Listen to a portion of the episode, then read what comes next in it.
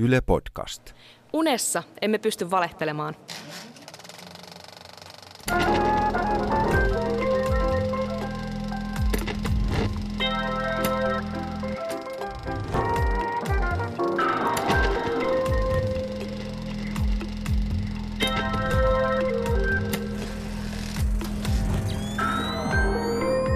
Uniraati. Ohjelmassa tulkitaan ja arvioidaan kuulijoiden lähettämiä unia. Uniraatia johtaa Suvi Tuuli Kataja. Tervetuloa Uniraatiin. Tänään käsittelyssä ovat perheunet. Vierailevana raatilaisena kirjailija Laura Gustafsson. Laura, kuka perheenjäsen vierailee sun unissa eniten? Varmaan mun oma lapsi. Mä aina hylkään sen johonkin vahingossa niissä unissa. Hirveätä. Ja vakioraatilaisena psykologi Soila Lauronen. Miksi perheunet on usein niin kamalia? Varmaan ehkä siinä ollaan sellaisten niin kuin ihan pohjimmaisten kokemusten äärellä. Unessa ehkä voidaan niin kuin kohtaa semmoisia hankalampia asioita ja tosiaan perheenjäsenten kautta päästään niin kuin sinne ihan mihin me ollaan rakennuttu, mitkä on ollut ne keskeiset tekijät ja palikat ja ne ihmisethän tavallaan silloin ympärillä lapsuudessa on ollutkin juuri ne olennaisimmat hahmot, niin silloin ne vaikeimmat tunteet ehkä on siinä käsittelyssä. Ja toinen vakiojäsen, kulttuurikriitikko Aleksis Salusjärvi. Onko perherakenteet muutoksessa? On tietenkin hirveän vahvasti. Se on meidän kulttuurin läpäisevä asia. Jos katsoo amerikkalaista viihdettä, niin sehän propagoi aina perhettä, että maani voi olla pilalla tai yhteiskunta tai mikä tahansa voi olla pilalla, mutta minulla on aina perhe, niin perhe on se perusyksikkö ja se on semmoinen, mitä myöskin tietoisesti on muutettu hirveästi. Ja aloitetaan kierros. Ensimmäinen uni on sanko.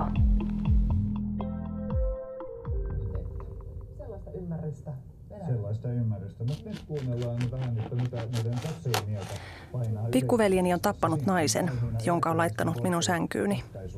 En pysty nukkumaan ruumiin kanssa samassa sängyssä. Päätä lähteä kertomaan poliisille tapahtuneesta. Kuulen voimakasta lihan paistamisen sihinää.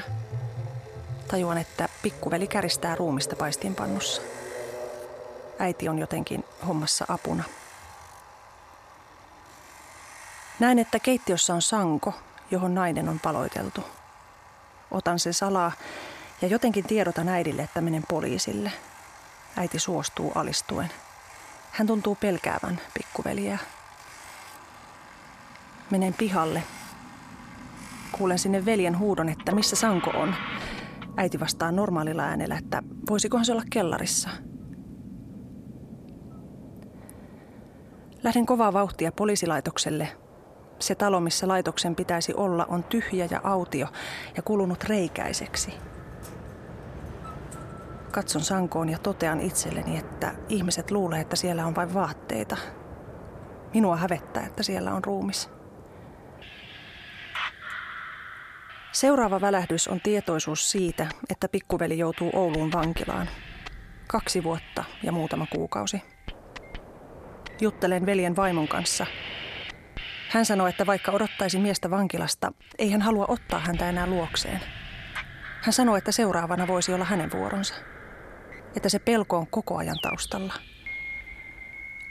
Minä sanon, että hyvä, ettei heillä ole lapsia. Veljen vaimo sanoo, että he olisivat halunneet söpön lapsen. Ja tuntuu olevan sitä mieltä, että lapsi olisi saanut olla olemassa. Minä vihjaan, että siitä hän olisi saattanut tulla samanlainen murhaaja kuin isästään. Siltikin vaimo tuntuu haluavan lasta. Soila, mitä mieltä olit?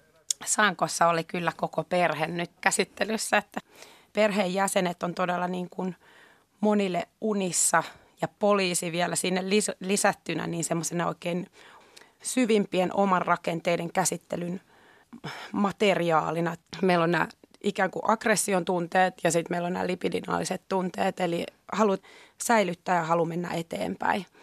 Mun mielestä tässä keskitytään juurikin siihen asiaan, miten mä ottaisin tämän aggression elämässäni käyttöön. Pikkuveli on tässä unessa alter ego tälle unennäkijälle, joka on oikein sen oman, niin kun, ehkä joku vaikea aihepiiri, joka saattaa liittyä ihan heidän taustaansa tai unennäkijän omaan elämään. osa hänessä tämä aggressiivinen puoli haluaisi niin kuin lähteä tätä asiaa toteuttamaan ihan niin, että hän ottaa hankalat tunteet esille ja palottelee niitä ja laittaa niitä niin kuin tämmöiseen tunteiden sankoon ja käy läpi niin kuin osa kerrallansa. Mutta toisaalta hänellä on tämmöinen suojeleva ja turvaava osa itsessä, joka pelkää sitä puolta. Tässä on tämä äiti, joka suostuu alistuen, joka haluaisi turvata sitten, että varotaan tätä pikkuveliä, varotaan tätä tämmöistä aggressiivista puolta itsessä, koska se voi saada aikaa tuhoa. Lapsi olisi saanut tulla, lapsi saisi tulla, mutta murhaaja ei saa tulla. Eli tuottavaa aggressiota saa tulla, mutta ei tuhoavaa. Eli tämä on tämmöisen niin produktiivisen aggression uni. Kyllä, näin. Tässä on toivoa. Tässä on paljon toivoa mun mielestä. Sen takia tämä on mustakin se on niin mehevän ällöttävä tämä uni, koska tässä ollaan niin selkeästi menossa semmoiseen paikkaan, mikä on vähän vieras ja vähän ällöttävä, mutta siellä ne parhaat kiteytykset niin ja oivallukset on. Paljonko sinä pistetään mehevän ällöttävälle sankolle? No mehevän ällöttävä sanko saa 9 pistettä multa. 9 pistettä Soilalta.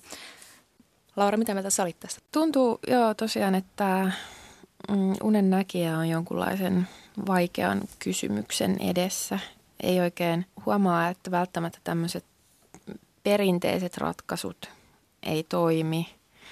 Eli se poliisilta ei saa mitään apua ja myöskään tuommoinen auktoriteetti, kuten äiti, ei oikein osaa sanoa juuta eikä jaata. Velihän on tässä aika tämmöinen toiminnallinen hahmo. Tai se veli on vähän semmoinen niin kuin luonnonvoima melkein. Sillä ei ikään kuin kukaan voi mitään. Et se pääsee aika pian sieltä vankilastakin kuitenkin pois. Tämä veljen vaimo on sitten tämmöinen toimija tässä, että sillä on tämmöinen ihanan ambivalentti ajatus, että ei... Että voisi ehkä odottaa sitä miestä, mutta ei se ei voi muuttaa tänne. Et joku tällainen perhe on muutoksessa ja se pitää ajatella uusiksi.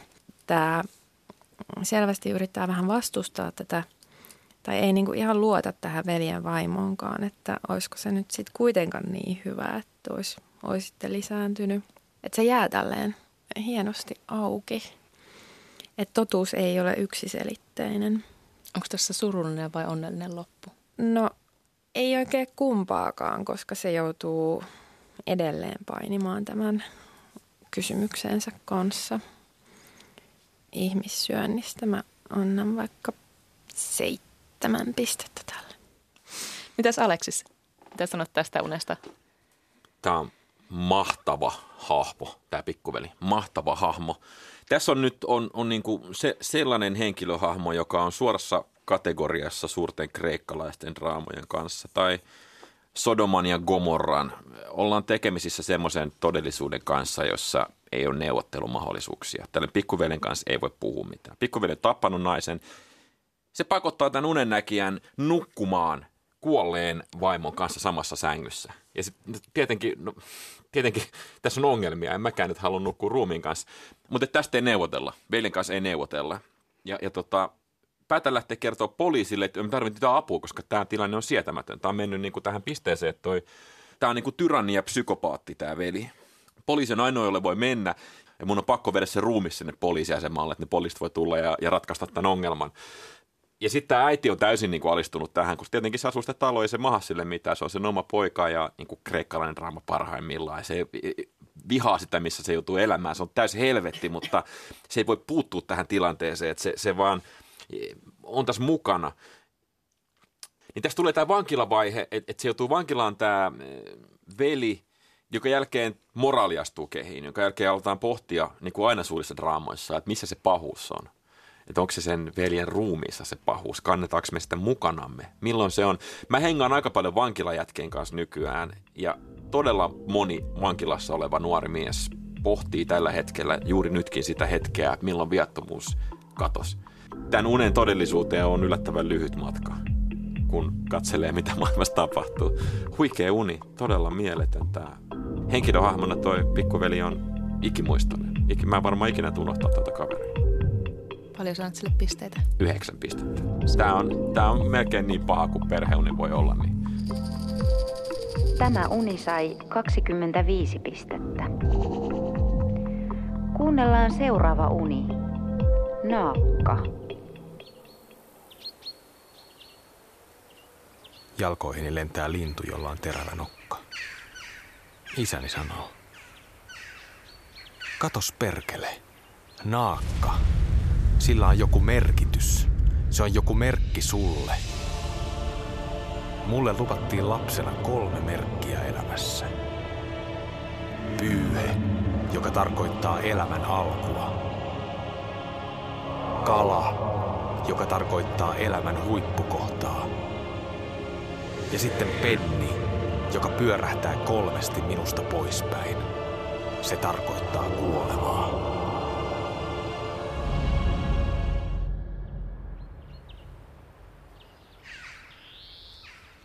Naakka alkaa riehumaan ja mua pelottaa. Isä käskee minua puolustautumaan. Potkaisen naakkaa rautakärkisellä maihareillani. Lopulta isä taittaa linnulta niskat. Mitä sulla tuli, Aleksis, tästä mieleen? Wow. Tää on vahva, ihana, mieletön uni. Oikein tämmönen, sanottaisiko unennäkijän, suuren uneksijan uni, koska tässä on valmiit symbolit annettuna. 3 merkkiä, pyyhe, kala ja penni. Ja nyt tulee sitten naakka vielä, joka on klassinen, älykäs, ihmisen ympärillä viihtyvä varislintu. Tämä on oikeastaan tämmöinen fantasiatarinan ja suuren kasvukertomuksen kaava, jonka tässä tämä unennäkijä isänsä kanssa käy läpi. Mä tykkään tästä repliikistä, että katos perkele naakka, joka tässä on tällaista tuttavallisuutta ja lämpöä, selkeä tilanne, joka päättyy siihen, että naakka kuolee. Hirveän selkeästihän tässä tämän naakan kaulan katkaisemisen myötä niin ihminen ottaa itse vastuun. Tai tästä tulee subjekti tästä unennäkijästä, että se tekee tässä jotain, sitten tulee päähenkilö. Et jos on luvattu 3 merkkiä, joille sä et maha mitään, ne tulee joka tapauksessa. Että se tulee se kala sieltä ja pyyhe tulee joka tapauksessa, teet mitä teit. Niin tässä nyt sitten enteiltä tai näiltä ennusmerkeiltä niin, että katkaistaan konkreettisesti siivet. Onhan tämä tämmöinen vapautumisen kuva. Jos tätä ajattelee perheuneena, niin tämä voisi olla missä tahansa päin maailmaa, koska kaikkialla on pyyhkeitä, kaloja ja pennejä ja naakkoja. Unihan on hieno ja konkariunen näkijä uni, jossa on vahvat symbolit. Mutta pahin perheunikategoriassa 3 pistettä. Mitäs Laura puolestaan ajattelet tästä unesta? Kyllä mulle tuli mieleen tästä tämmöinen patriarkaalisen jatkuvuuden kuvaus, jossa sitten vielä luontoa dominoidaan tälleen todella väkivaltaisesti. En tykännyt yhtään tästä nyt. Tämä oli aika tällainen perinteinen myrkyllinen mieheys, joka tästä paistoi läpi. 1 piste. 1 piste? Joo. Patriarkan vahvistuksesta. Siihen tulee nämä rautakärkiset maiharit vielä mukaan, jotka on nimenomaan maskuliiniset kengät, jos jotkut. Se on ihan totta. En mä tiedä, kyllä on mullakin semmoiset, mutta tämä naakan tappaminen loukkasi sinua.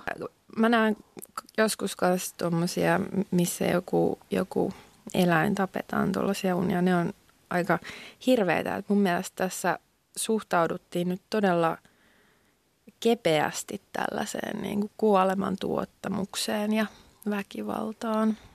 Mitäs Soila sanot tästä unesta?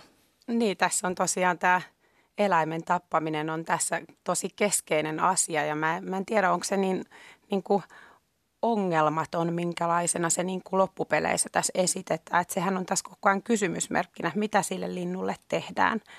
Ja mä ajattelin, että se lintu varmaan symboloi tässä tämä naakka, niin sitä vapautta olla ja levittää itseänsä ympäristöön ja olla oma itsensä. Ja koko tämän unen idea on kysyä isältä, eli tämän unennäkijän sisäistykseltä siitä, että mikä on oikea tapa toimia tässä elämässä, niin hän kysyy, että mitä mä teen tämän mun vapaan tahdon ja itseni kanssa. Ja tämä hänen sisäisen autoritaarisen tai auktoriteetin kommentti on nämä 3 asiaa tässä, eli pyyhe, kala ja penni. Mistä ne tulee? Miksi ne on just ne 3?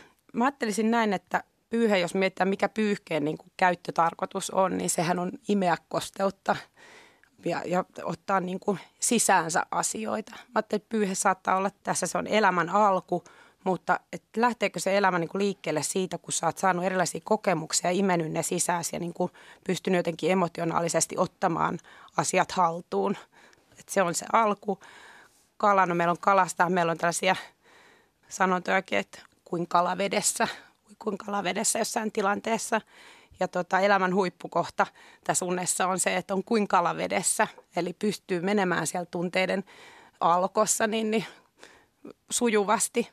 Ja sitten tullaan siihen, että mihin se elämä päättyy. Tämä kuvattu arvokkuus päättyy on siihen, kun sulla ei ole mitään arvoa. Eli tämä on se pienin yksikkö, mitä me löydetään, niin penni pyörähtää sinusta poispäin. Eli silloin, kun sä et pysty arvostamaan, olemaan arvostettu tai arvostamaan niin kun itseäsi jollain ulkoisella mittarilla. Mut hei, tuossa mä rupesin miettimään, mun mielestä tämä isä on tässä tosi negatiivinen henkilö, jos lintu edustaisi tätä jotain tahdonvapautta ja isä on vaan silleen, että pistää niskat nurin. Voihan toisaalta, vaikka se on mun mielestä aika ankea tulkinta kalalle, mutta kala edustaa myös sellaista jotenkin kylmää ja kaloja saatetaan pitää jotenkin tunteettomina, niin ehkä tämä isä sentään niin kuin kalavaihe onkin ollut silleen, että se on ollut ihan täysin tunteettomana lahnana siinä vedellyt menemään. Ja sitten noi pennit taas, että se on niin tuollainen materiakeskeinen henkilö. Joo, toi on totta. Toi on aika hyvä. Niin kuin mulla, se kalahan ei siinä hirveästi, niin kuin sitä mikään ei siihen vaikuta. Sehän vaan mennä uiskentelee siihen suuntaan, mihin se haluaa, vaikka vastavirtaa. Että se voi olla tavallaan, näytetään myös tämmöisen niin kuin kylmän maailman lait.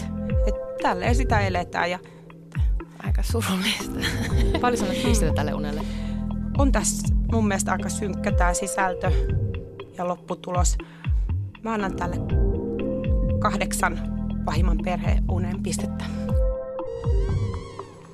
Uni sai yhteensä 12 pistettä. Seuraavaksi kuullaan uni nimeltä Jonossa.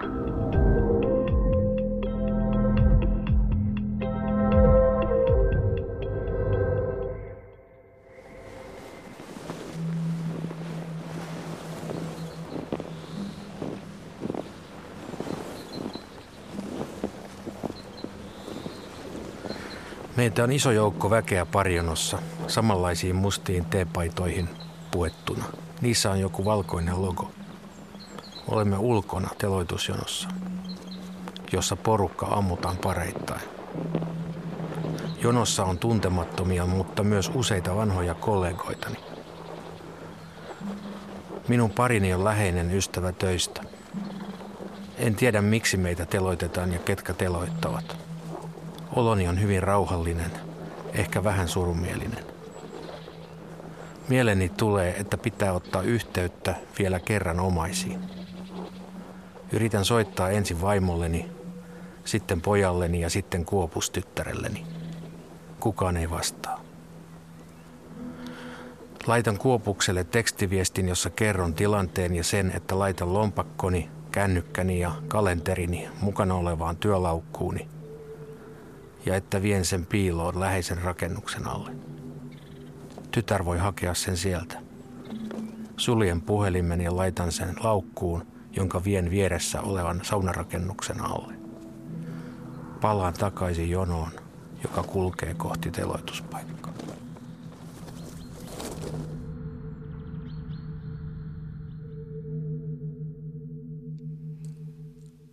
Aleksis, mitä sä ajattelet tästä?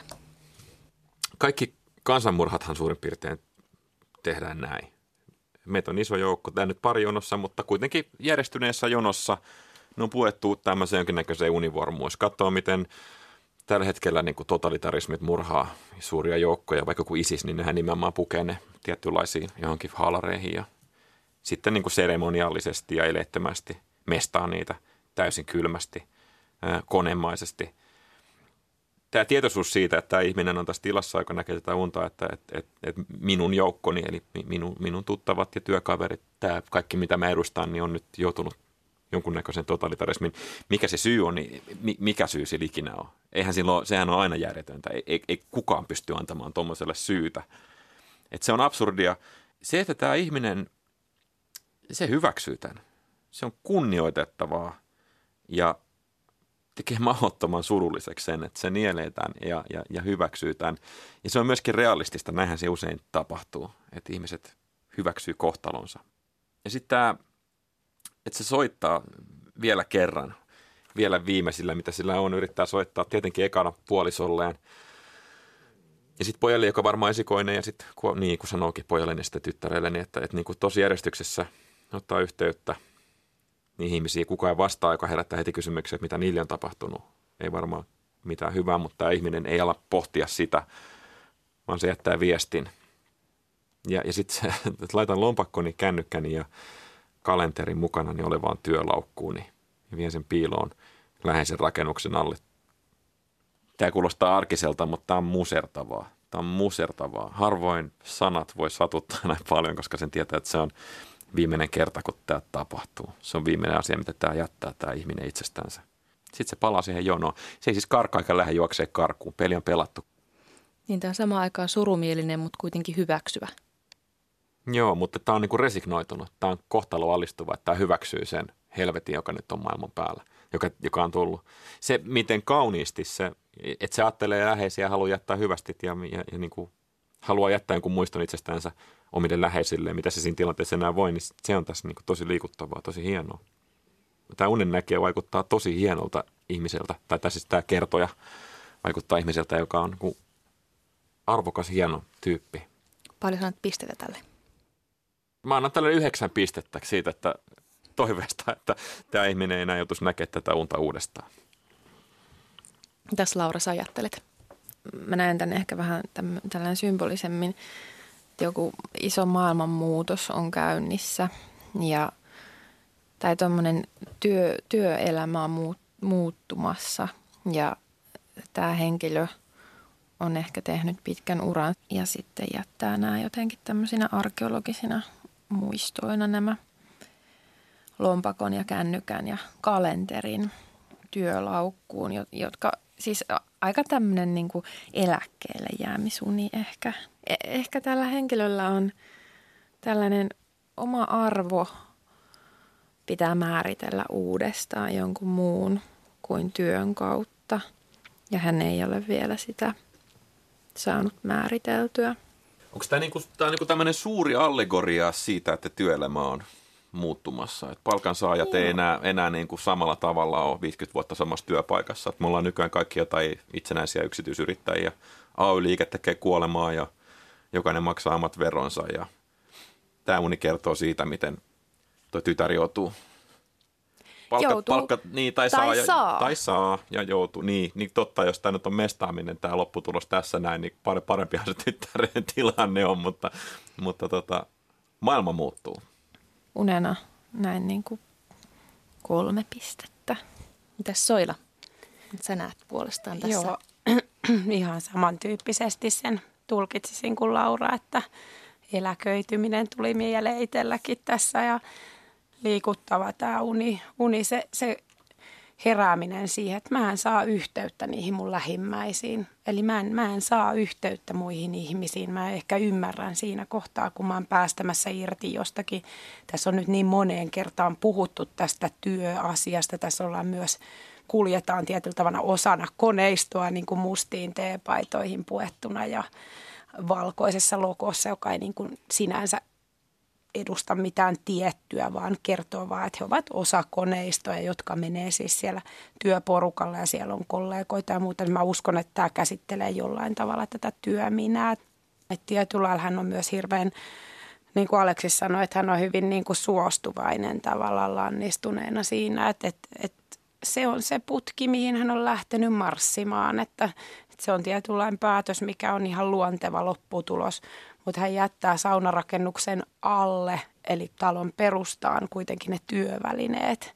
Siirtää ne kuopustyttärelleen. Siirtää ne kuopustyttärelleen, että se on se asia, mitä mä oon tähän maailmaan tuonut ja sillä mä ehkä saan sen yhteyden. Se viesti mulla on antaa, jos mun arvo on ainakin siinä, että mä oon tuonut mun perheelleni työvälineet tai mä oon tuonut mun läheisilleni työvälineet. Tämä on niin suuri visionäärinen uni, joka yhdistää kansanmurhan yhteiskunnan rakennemuutokseen. Ja niin vielä yksilön muutokseen sitä kautta. Mutta musta tämä on perheuni kyllä. enemmän semmoinen oman arvomaailman välittämisen uni myös, mitä haluan jättää itsestäni sillä tavalla niin kuin sisäistetyn perheen uni. Niin. Paljon sanot pisteitä tälle? Anna tälle vaikka 8 pistettä. Sovinto kasi. Tämä siis on niinku rakennemuutos ja kokonaisen sukupolven ekologian legacy yhdistyy perheeseen ja kansanmurhaan. Eihän niinku tämähän on suuri visionäärinen uni. Tuliko toi kritiikki tuosta Soilan? Niin, mä näen ton ilmeen. Mikä tämä on? Minusta niinku sopukasi on vähän semmoinen. Oletko vaihtaa numeroa tänne Aleksiksen kritiikkiin? Ei, musta 8 on ihan hyvä. Se oli se ääretön toisinpäin käännettynä. Niin on, juuri näin. Uni keräsi 20 pistettä. Viimeisenä kuullaan uni nimeltä 4. ulottuvuus. Minun pitää pelastaa maailma mun tietokoneella. Istun tietokoneen edessä ja yritän hikipäässä keksiä salasanaa, jolla kone aukeaisi. Mummo tulee luokseni. Sanoo, että on liian myöhäistä. Hän riisuu ihmispuvun päältään ja sanoo, että meidän täytyy paeta 4. ulottuvuuteen. Myönnyn ja otan poikaani kädestä kiinni. Nyt lähdetään. Perillä 4. ulottuvuudessa me laskeudutaan avaraan vaaleanpunaiseen paikkaan, jossa on kiiltävä ruudukkopohjainen lattia. Mä näen meidän heijastuksen siinä ulottuvuuden kiiltävässä ruudukossa. Me ollaan kaikki muutettu olomuotoamme. Mä oon sininen muovikuppi. Mun poika on 2 ylös-alas pomppivaa metallikuulaa ja mummo on muuttunut tyhjäksi A4-paperiarkiksi. Mä sanoin sille tyhjälle paperille, että me ei haluta jäädä tänne.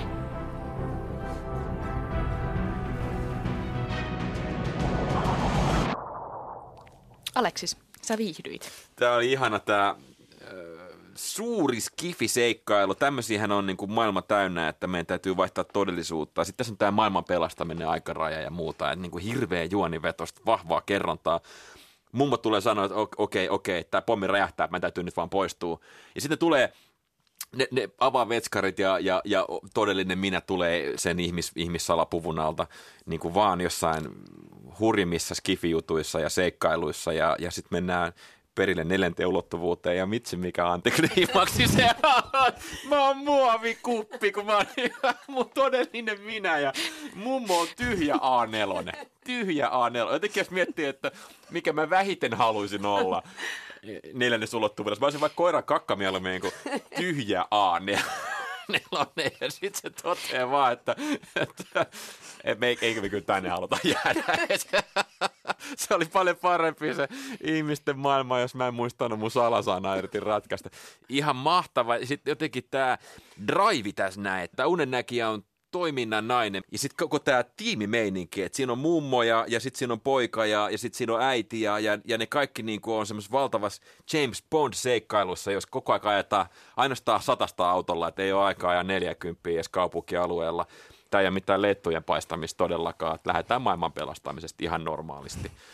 Ja se on varmaan niinku herännyt semmoiset pienet hikipisarat otsallaan, että vitsi, että jos jokainen päivä on tällainen, niin onhan siinä... kieltämättä niin koko planeetta ja ihmiskunnan ja kaikkeen vastuu omilla harteilla.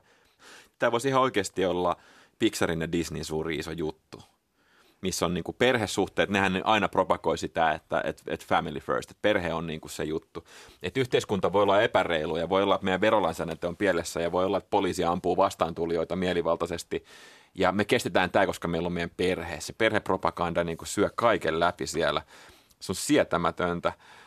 Mutta niinku tässä se saa positiivisen merkityksen ja sitten se saa myöskin koomisen merkityksen, mikä tässä on todella nerokasta. Mahtavaa, sininen muovikuppi. Mä niinku mietin, että jos tämä olisi mun uni, niin mä voisin hankkia sininen muovikuppi tatuoinnin. Tämä on samastunut tähän uneen hyvin voimakkaasti. Ja tämä on hyvän ihmisen uni, tämä on toimeliaan ratkaisukeskeisen, ei vatvomaan jäävän ihmisen uni, joka pitää perheen mukana, jolla on hyvä huumorintaju, että vaikka maailma onkin tuhoutumassa, niin vitsi voi aina heittää, ja se on oikeastaan se, mikä meidät pelastaa. Et pahin perheuni kategoriassa, tämä ei voi pärjätä, koska tämä on paras perheuni. Et sen takia mä annan tälle 7. Mitäs Laura, tykkäsit tästä unesta? No mun mielestä tämä oli ihan kauhea uni, siis tosi paha uni, ei ollut huumorista tietoakaan. ihan tällainen perustilanne, että maailma on tuhoutumassa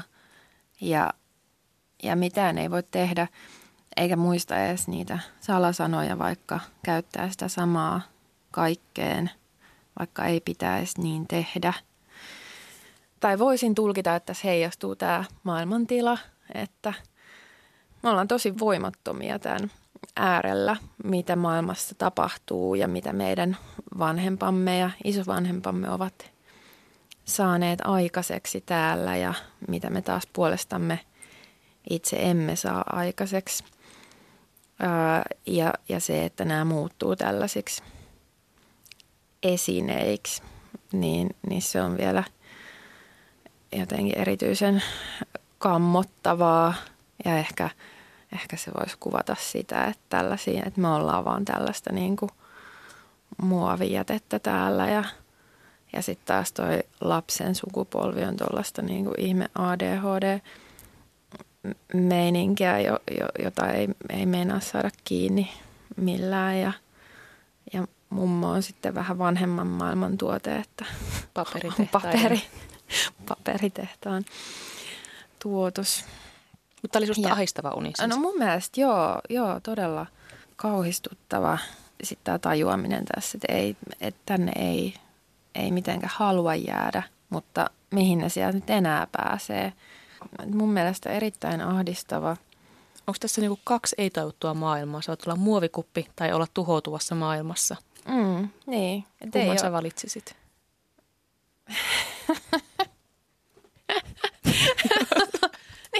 Tätä mä tarkoitan, että tämä on tosi hirveä. Mun mielestä tämä on kyllä ihan tämmöinen ysin paha perheuni. Pahalta tuntui, samaistuin.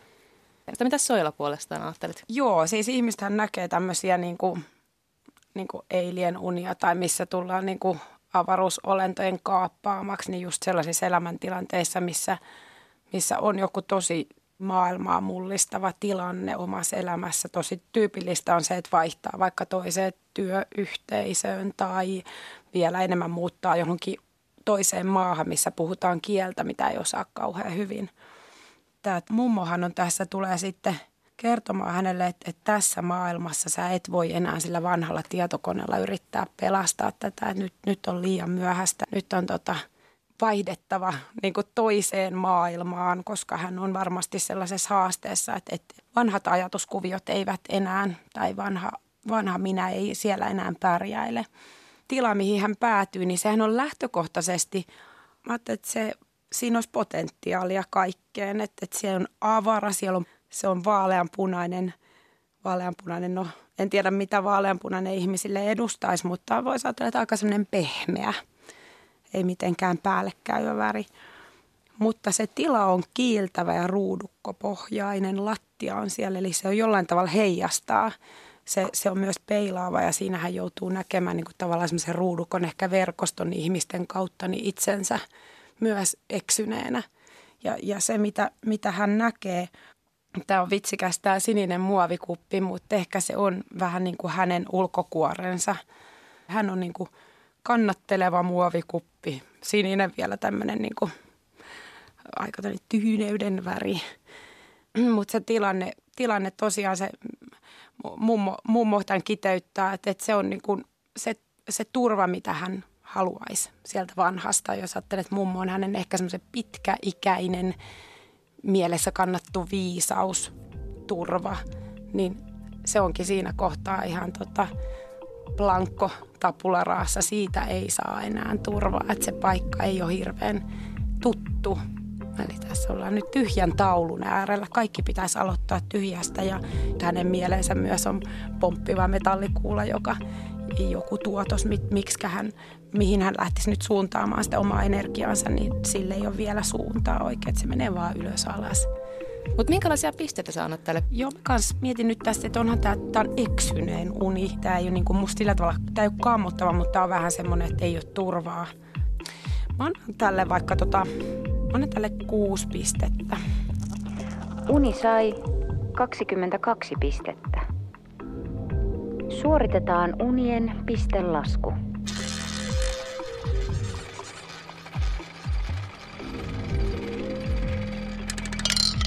Voittajauni on sanko. Pikkuveljeni on tappanut naisen, jonka on laittanut minun sänkyyni. Rankka. Kyllä sille kannattaa aina. Seuraavassa jaksossa julkkisunet ja Tiia Rantanen.